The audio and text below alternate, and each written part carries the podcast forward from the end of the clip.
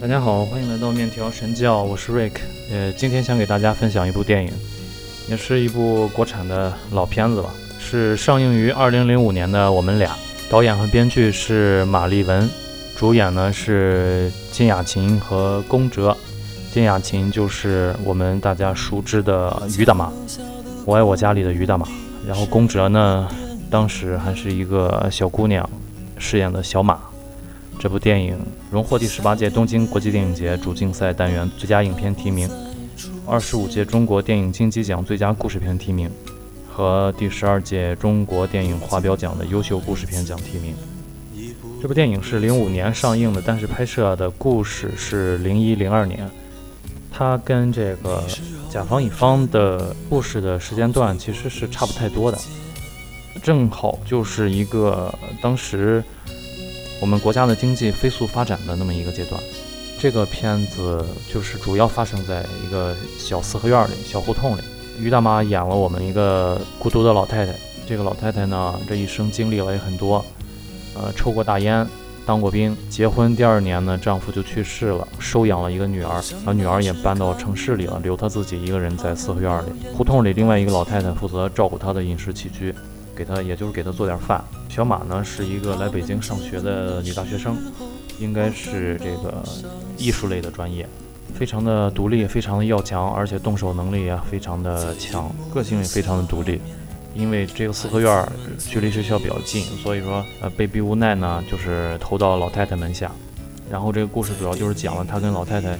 这个一年四季的相处，从一开始的相互为难、零容忍，到后来的慢慢的越来越和谐、越来越融洽，互相关心、互相爱护、相濡以沫，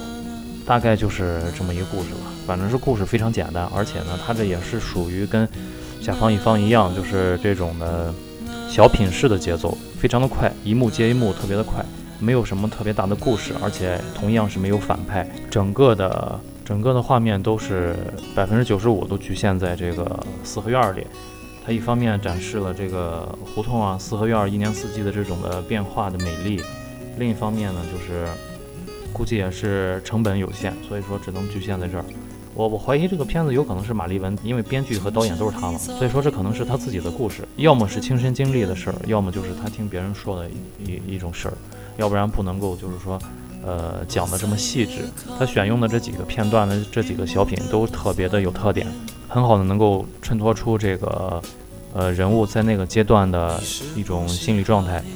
让观众能够非常方便的、非常直接的、非常便利的就能够理解到那个角色的心理，我觉得是非常非常不错的。这种小品级的电影，说实话跟这个。之前介绍的《失之愈合》的《海街日记》有点像，只不过《海街日记》是把故事背景放在那个小村子里、小镇上，而我们俩呢，就是把整个的镜头聚焦在这一个小院儿里。我今天又一次观看的时候，就是感觉到中国人和日本人的这种感情或者是表达上的一种区别。我们中国人呢，是敢于说恨，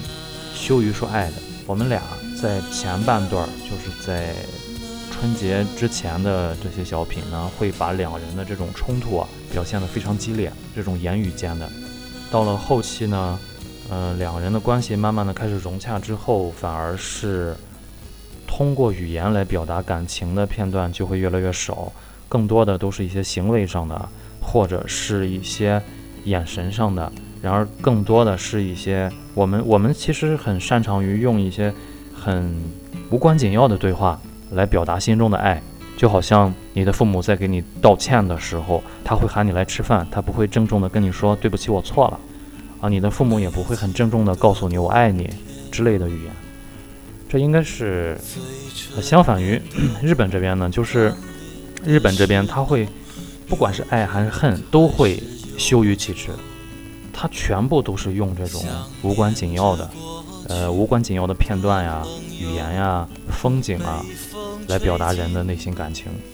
这应该是中日电影之间的那种区别了，情感片上的这种的区别。两个人的演技真的是没得说，这对于当时的宫者来说，能跟着于大妈一起拍这个戏，绝对是他人生中，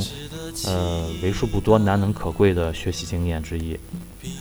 于大妈金雅琴老师真的是，她能够这个时候我不知道用活灵活现这个词合适不合适，但是真的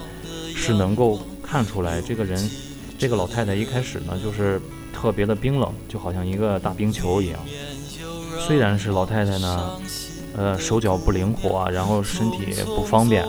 但是仍然能能够把这种冰冷表现得入木三分。这个还不是最厉害的，最厉害的就是老太太能够把这种冰球慢慢融化的过程给表现出来，非常的自然。他不是说今天我还是一个大冰球，到了明天我就对你热情似火那种，不是这样的。当然，这跟这个导演的编排啊，跟这个剪辑的这个顺序，还有编剧的这个功底都很有关系。但是。呃，这个演员的表演也是非常关键的。我我觉得，如果换上另外一个人，都不可能把这种状态表现的特别的生动灵活。当时这个宫哲演的这个小马，也是表现的可圈可点，因为他们两个角色都是这种性格特别独立、特别有棱有角的这种角色。所以说，在表现这种两个角色冲突的时候，小姑娘在倔强的同时，能够表现出那种委屈。挺不容易的，很自然，同样也是很自然。我认为这个表演挺关键的一点就是自然，他没有让你感觉出来他是在表演，让你觉得这个人物角色就是这样。这样的话就会给你一个很很舒适的一种代入感，没跟这个人物角色之间没有什么隔阂。我经常说的就是，呃，你像这种情感，两个人从陌生人。一点一点的这个建立信任，呃，建立友谊，然后建立亲情，这种的情感不是我们每一个人随随便便的都能够体会得到的。这也是我喜欢看电影的一个原因，能够帮我们经历各种各样不同类型的情感。这个电影还有一个我挺喜欢的特点，就是说，呃，它经常会在一些关键的地方用 lomo，感觉像是 lomo 镜头吧。给一些人物的特写，然后配合一点这个慢镜，让这个人物的这个形象一下子在镜头前面立体起来，好几次，特别是在电影的后半段，经常会用这种手法，呃，非常的传神。最后呢，就是老太太生病之后不能说话嘛，应该是中风了。我觉得老太太应该是中风，什么事儿都知道，但就是不能说话。这个时候的。金雅琴老师就是只能够用这个眼神来传达一些感情，呃，也是深深的打动到了我。他能够让人想起家里的一些长辈，他呢对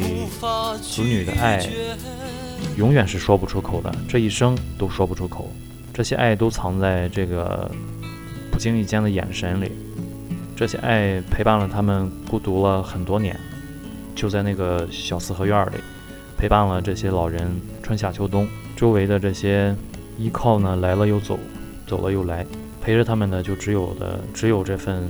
无声的爱和孤独吧。确实是一部好电影，能够让人静下心来，然后想一想啊自己家里的老人，不管是走的还是没走的吧，我觉得都是一种怀念。没走的就还来得及。我其实前两天还看了一遍这个冤家父子，也就是。呃，冯小刚和王朔一块儿编剧导演了这个《我是你爸爸》，冯小刚和徐帆还有刘培客串、英壮客串的一部电影，主要讲的父子关系的，也是发生在这个年代。让我感觉呢，就是我们中国从两千年左右开始，这个经济发展速度实在是太快了，这个发展的越来越快，大家都挣到了好多钱，然后把我们的这个人情味儿，把我们的这些感情啊，把我们的这些。啊，道德啊，都给远远的甩在了身后，结果就变成了现在这个样子。在日常生活中，你根本感觉不到、感受不到这种感情了，这种感情已经没有了、灭绝了、消失了，很遗憾。我也没办法说是对是错，只是觉得很遗憾。